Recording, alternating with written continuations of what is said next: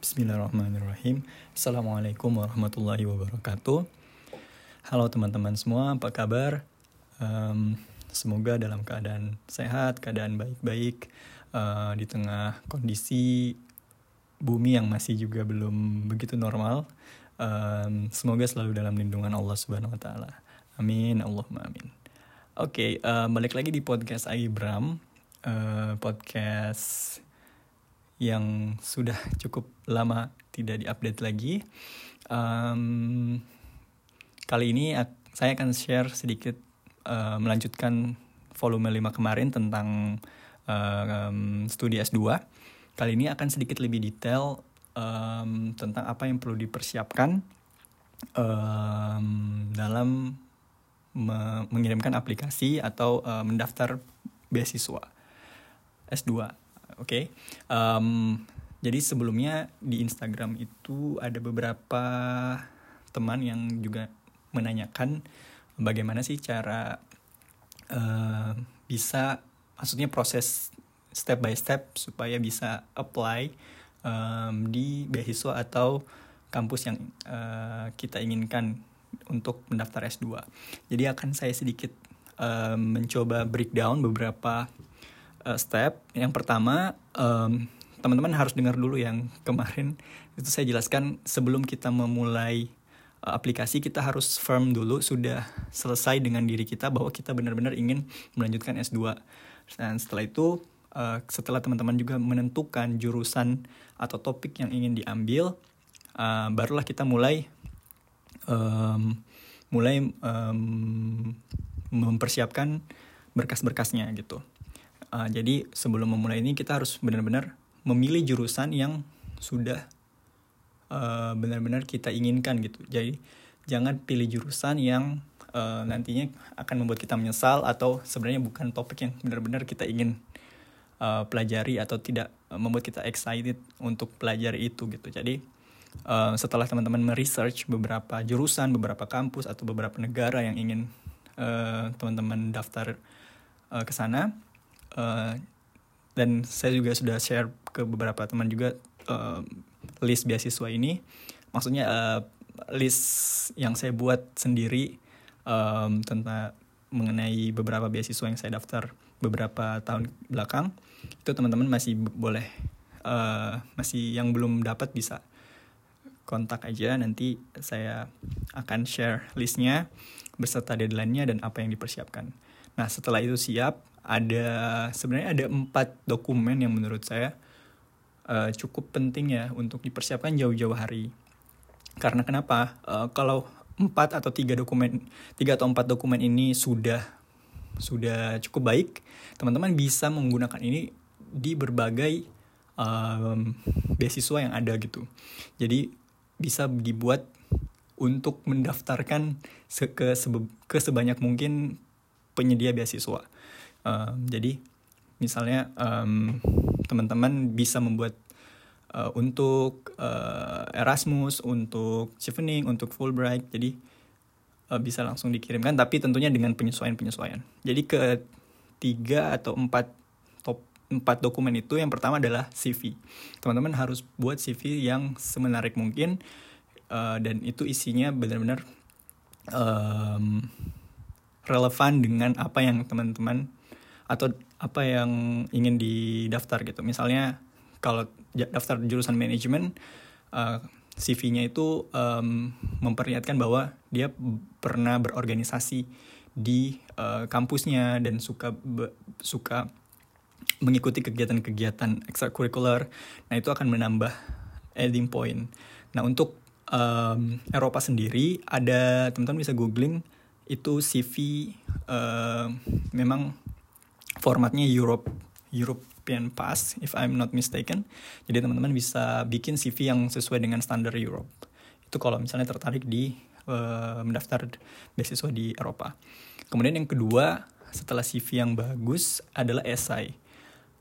Um, hampir semua beasiswa yang pernah saya daftar itu meminta esai ya teman-teman. Ini jadi semuanya general. Jadi teman-teman bisa membuat bahkan LPDP juga itu meminta uh, semacam uh, personal statement atau surat um, surat personal statement ya atau um, bahasa Indonesianya saya lupa. Jadi intinya uh, teman-teman membuat uh, pernyataan, surat pernyataan bahwa ini atau surat motivasi kenapa ingin mendaftar di program itu, kenapa mendaftar beasiswa ini. Biasanya tiap tiap uh, institusi itu punya list pertanyaan masing-masing yang harus kita jawab dalam esai. Tapi menurut saya uh, kita harus membuat satu atau dua esai yang general, yang bisa kita otak-atik sendiri ketika uh, kita misalnya menyesuaikan dengan pertanyaan yang apa namanya pertanyaan orang atau pertanyaan institusi yang uh, sedang meminta yang sedang kita daftarkan gitu misalnya uh, Chevening itu punya kalau nggak salah ada lima pertanyaan yang harus kita jawab dengan esai. Uh, kalau di Erasmus sendiri kemarin itu hanya minta satu satu personal statement untuk satu program. Jadi kalau misalnya tiga program kita menulis tiga esai tapi biasanya um, ininya sama aja gitu. Jadi cuma kita ubah ke beberapa poin-poin yang relate dengan program yang kita tuju. Kalau teman-teman mau uh, contoh esai, saya punya banyak uh, dari uh, yang sudah pernah keterima juga. Nanti bisa mungkin saya share. Kalau jika teman-teman uh, ingin contoh esainya untuk dikembangkan gitu. Dan yang ketiga adalah IELTS atau TOEFL ya. Jadi uh, language man sorry language requirements itu penting banget ya uh, apalagi yang mau keluar negeri karena um, persiapan untuk punya persiapan bahasa itu menjadi salah satu persiapan yang panjang juga. Uh, kalau saya sendiri itu dari tahun 2017 ikut um, belajar IELTS intensif di kampung Inggris di Pare. Teman-teman um, mungkin pernah dengar semacam um, di di Pare itu banyak sekali institusi yang teman-teman bisa daftarkan. Tapi khusus IELTS saya rekomendasikan mungkin masih ada juga sekarang uh, tes English School. Uh, di situ teman-teman bisa belajar sebulan, dua bulan, tiga bulan untuk benar-benar fokus di IELTS. Uh, mulai dari reading, listening, writing, dan speaking semuanya di cover di sana. Dan itu juga harganya masih affordable buat mahasiswa. Jadi saya rekomendasikan teman-teman untuk yang mau belajar di luar negeri itu untuk um, mempersiapkan IELTS atau TOEFL. Um, kenapa ini penting? Ini menurut saya setelah saya juga di sini, saya menyadari ternyata apa yang sudah kita pelajari di IELTS itu sebenarnya tidak ada apa-apanya walaupun kita sudah lewat setelah benar-benar ke dunia nyata perkampusan atau perkuliahan itu uh, IELTS saja tidak cukup sebenarnya kita butuh benar-benar uh, saya saja sering beberapa mungkin dari 100% uh, apa yang disampaikan dosen di kelas, saya baru bisa memahami 70 sampai 80%. Jadi kadang mereka bicara begitu cepat dan ada vocab vocab vocab yang saya juga masih belum paham gitu. Jadi penting banget ini IELTS teman-teman. Uh, menurut saya butuh self study um, dengan berjam-jam ya, setiap hari bahkan. Teman-teman kalau mau uh, bukunya Cambridge dari 1 sampai sekarang mungkin 14 ya itu bisa di download banyak tersedia uh, atau kalau belum punya juga bisa minta ke saya. Saya ada di drive uh, teman-teman bisa self study belajar listening uh, kemudian practice juga writingnya practice readingnya itu akan membantu sekali nanti ketika uh, akan benar-benar real test akan mempersiapkan untuk uh, persiapan bahasanya gitu. Dan yang terakhir adalah recommendation atau yang keempat ya um, recommendation ini juga menjadi salah satu krusial ya, dokumen krusial dalam mendaftar beasiswa. Um, kenapa? Karena biasanya yang akan dilihat juga setelah tentunya CV, SI, uh, itu adalah rekomendasinya dia dari siapa. Kalau uh, saya kemarin itu dapatnya dari dosen, uh, dosen S1 waktu itu sebenarnya bukan pembimbing saya tapi bos atau uh, atasan saya di koperasi mahasiswa di kampus. Uh, jadi saat itu karena beliau sibuk, uh, jadi saya yang menuliskan uh, draftingnya dan beliau tinggal tanda tangan setelah tentunya setelah persetujuan dia gitu. Kemudian yang kedua saya juga minta rekomendasi dari uh, bos gitu atau dari atasan saya di tempat kerja sebelumnya. Nah untungnya saya punya atasan yang benar-benar suportif gitu.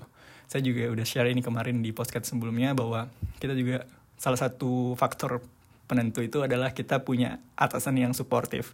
Jadi beruntunglah kalau teman-teman bisa berkomunikasi dengan baik dan bisa apa membangun hubungan dengan baik dengan atasan yang sekarang dan kemudian nantinya uh, kalau benar-benar udah udah mau lanjut itu bisa enak gitu untuk minta um, minta rekomendasi dari beliau gitu. Aduh udah 10 menit ya. Uh, mungkin lanjut lagi tadi udah ada empat dokumen yang benar-benar harus disiapkan. Pertama itu CV, kemudian um, SI, kemudian IELTS, dan juga uh, recommendation letter atau surat rekomendasi. Kalau empat ini sudah ada, um, teman-teman sudah sudah bisa mungkin untuk daftar ke beberapa beasiswa yang buka setiap tahunnya gitu. Kalau teman-teman butuh apa namanya, um, kalau saya dulu minta tolong juga ya untuk membaca esai saya itu ke teman-teman yang sudah atau senior-senior yang sudah lulus duluan atau ke sesama teman yang belajar IELTS. Nah, itu untuk membantu uh, melihat esai kita ini dari perspektif atau dari pandangan orang lain. Um, nantinya kita akan mendapat masukan gitu. Nah, kalau teman-teman butuh seseorang yang ingin mereview atau melihat esainya, feel free untuk kontak saya nanti uh, saya juga bisa bantu insya Allah uh, untuk uh, koreksi esainya atau memberi masukan. Um, itu aja ya. Mungkin terakhir soal interview. Ini juga ada yang nanya kemarin di di Instagram.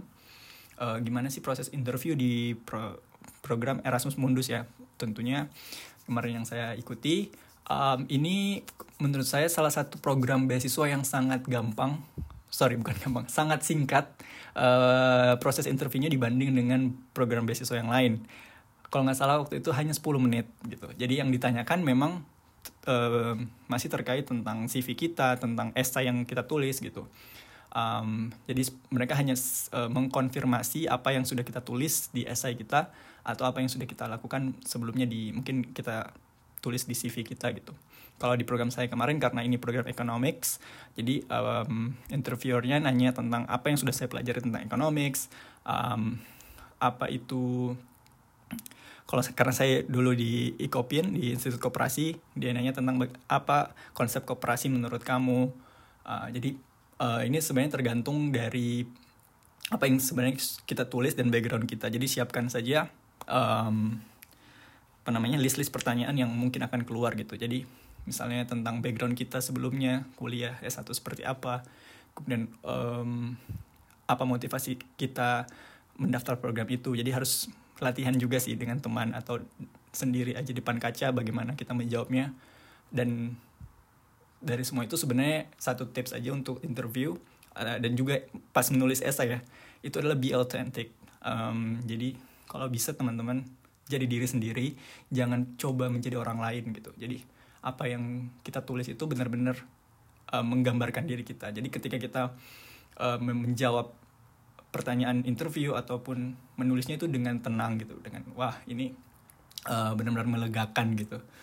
Um, dan itu akan sangat uh, bernilai juga buat mereka ketika kita menjadi diri kita sendiri dan benar-benar um, apa namanya menjadi sesuatu yang unik di tengah orang-orang lain gitu di tengah uh, apa yang kita lakukan uh, itu akan sangat menjadi values tersendiri buat interviewer dari pengalamanku seperti itu sih teman-teman. Oke mohon maaf ini kayaknya uh, volume yang agak paling lama ya sejak sejak podcast volume pertama.